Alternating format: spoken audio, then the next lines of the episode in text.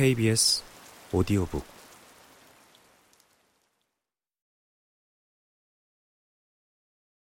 나를 알아봐주는 사람을 만난다는 것. 어릴 적 나에게 어둠이란 외로움, 그 속에서 피어오르는 여러 생각을 말하지 못하는 답답함이었다.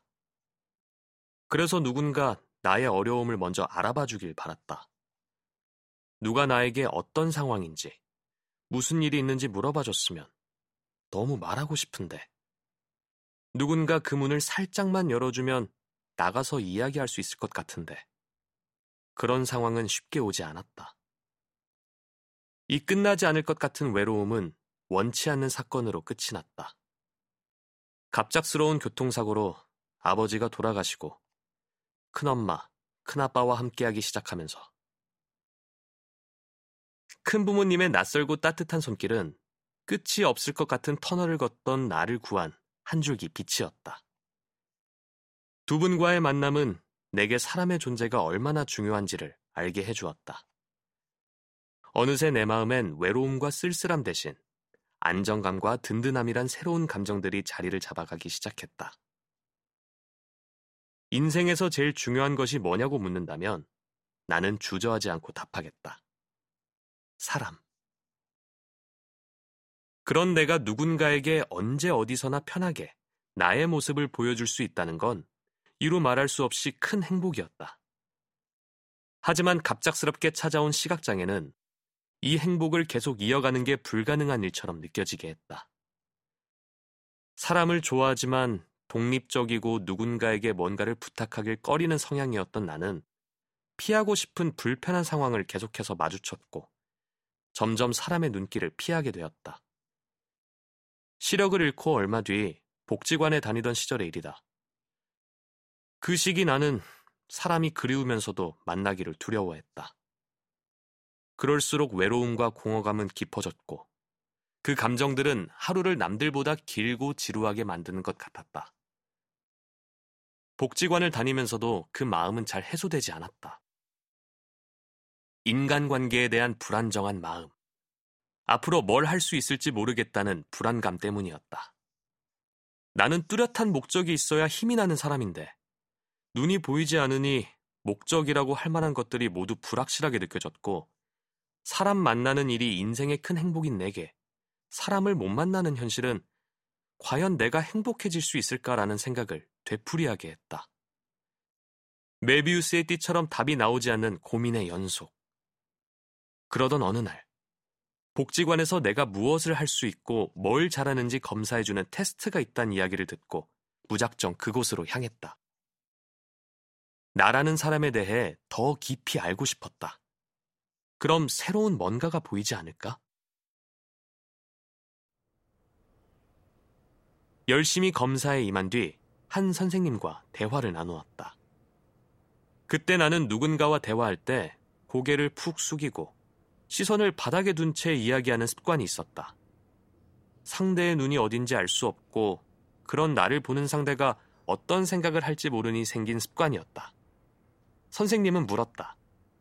한솔아, 왜 고개를 숙이고 있는 거야?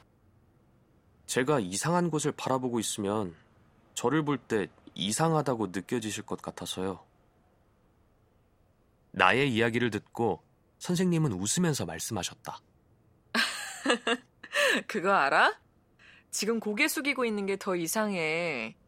고개 들어도 괜찮아. 더 당당해져도 돼. 남의 시선은 중요한 게 아니야. 그 순간 갑자기 마음이 울컥했다. 어쩌면 나는 줄곧 누군가 이런 말을 해주길 기다리고 있었던 게 아닐까? 나는 말했다. 다른 사람들 입장에선 저랑 뭘 하든 제가 도움을 받아야 하는데 그 상대가 힘들지 않을까요? 아니, 사람은 서로 서로 돕고 살아야지. 나는 지금 너랑 이렇게 대화하고 있는 것만으로도 기분 좋은데? 그럼 지금 네가 나한테 도움을 주고 있는 게 아닐까? 고마워. 이렇게 이야기해줘서. 혹시 복지관 선생님이어서 좋게 말해주시는 건 아닐까 하는 생각도 없었던 건 아니다. 하지만 그 후로 겪은 선생님의 행동들로 인해 전혀 그렇지 않다는 걸 알게 되었다. 선생님은 먼저 내게 밥도 먹자고 해주시고 나의 이야기도 너무나 잘 들어주셨다. 그동안 실타래처럼 꼬여있던 생각들이 선생님과의 대화를 통해 풀려가기 시작했다. 눈앞이 보이지 않는 현실도 무엇도 할 수 없을 거란 좌절에 빠져 있는 것도 힘들었지만 가장 힘들었던 건 사람을 당당히 만날 용기가 부족한 나를 바라보는 일이었다. 그때까지도 나는 누군가에게 먼저 선뜻 말을 건네지 못하는 동시에 누군가 이런 나를 한번 알아봐 주길 바라는 아이였다. 한 사람의 존재로서 당당히 살아가도 된다는 선생님의 말씀은 내가 만들어 놓은 생각의 수렁에서 나를 꺼내 주었다. 가장 절실한 타이밍에 이런 경험을 할 수 있었다는 건 그 무엇과도 바꿀 수 없는 소중한 선물이었다고 생각한다. 선생님을 만나고 대화하며 어린 시절의 다짐이 떠올랐다. 누군가의 어려움을 먼저 알아봐 줄 수 있는 사람이 되고 싶다. 선생님을 만나고 어린 시절 나의 다짐을 아주 자연스럽게 실천하며 살아가는 사람이 있다는 걸 알게 되었다. 나 역시 그와 같은 사람이 되어야겠다고 생각했다. 머릿속으로만 생각하고 있던 것을 직접 겪고 나니 마음은 더욱 단단해졌다. 힘들고 포기해야겠다고 생각하는 순간 내 곁엔 늘 누군가가 함께 해주고 있었다. 나는 혼자서는 많이 부족하고 연약한 사람이지만 그들 덕분에 넘어져도 다시 일어날 수 있었고 바로 일어나지 못하더라도 잠시 쉬어갈 수 있었다. 함께이기에 지금의 내가 있을 수 있었듯 나도 누군가의 아픔과 외로움을 먼저 알아줄 수 있는 사람이 되고 싶다. 그렇게 누군가와 늘 함께하는 사람이 되고 싶다.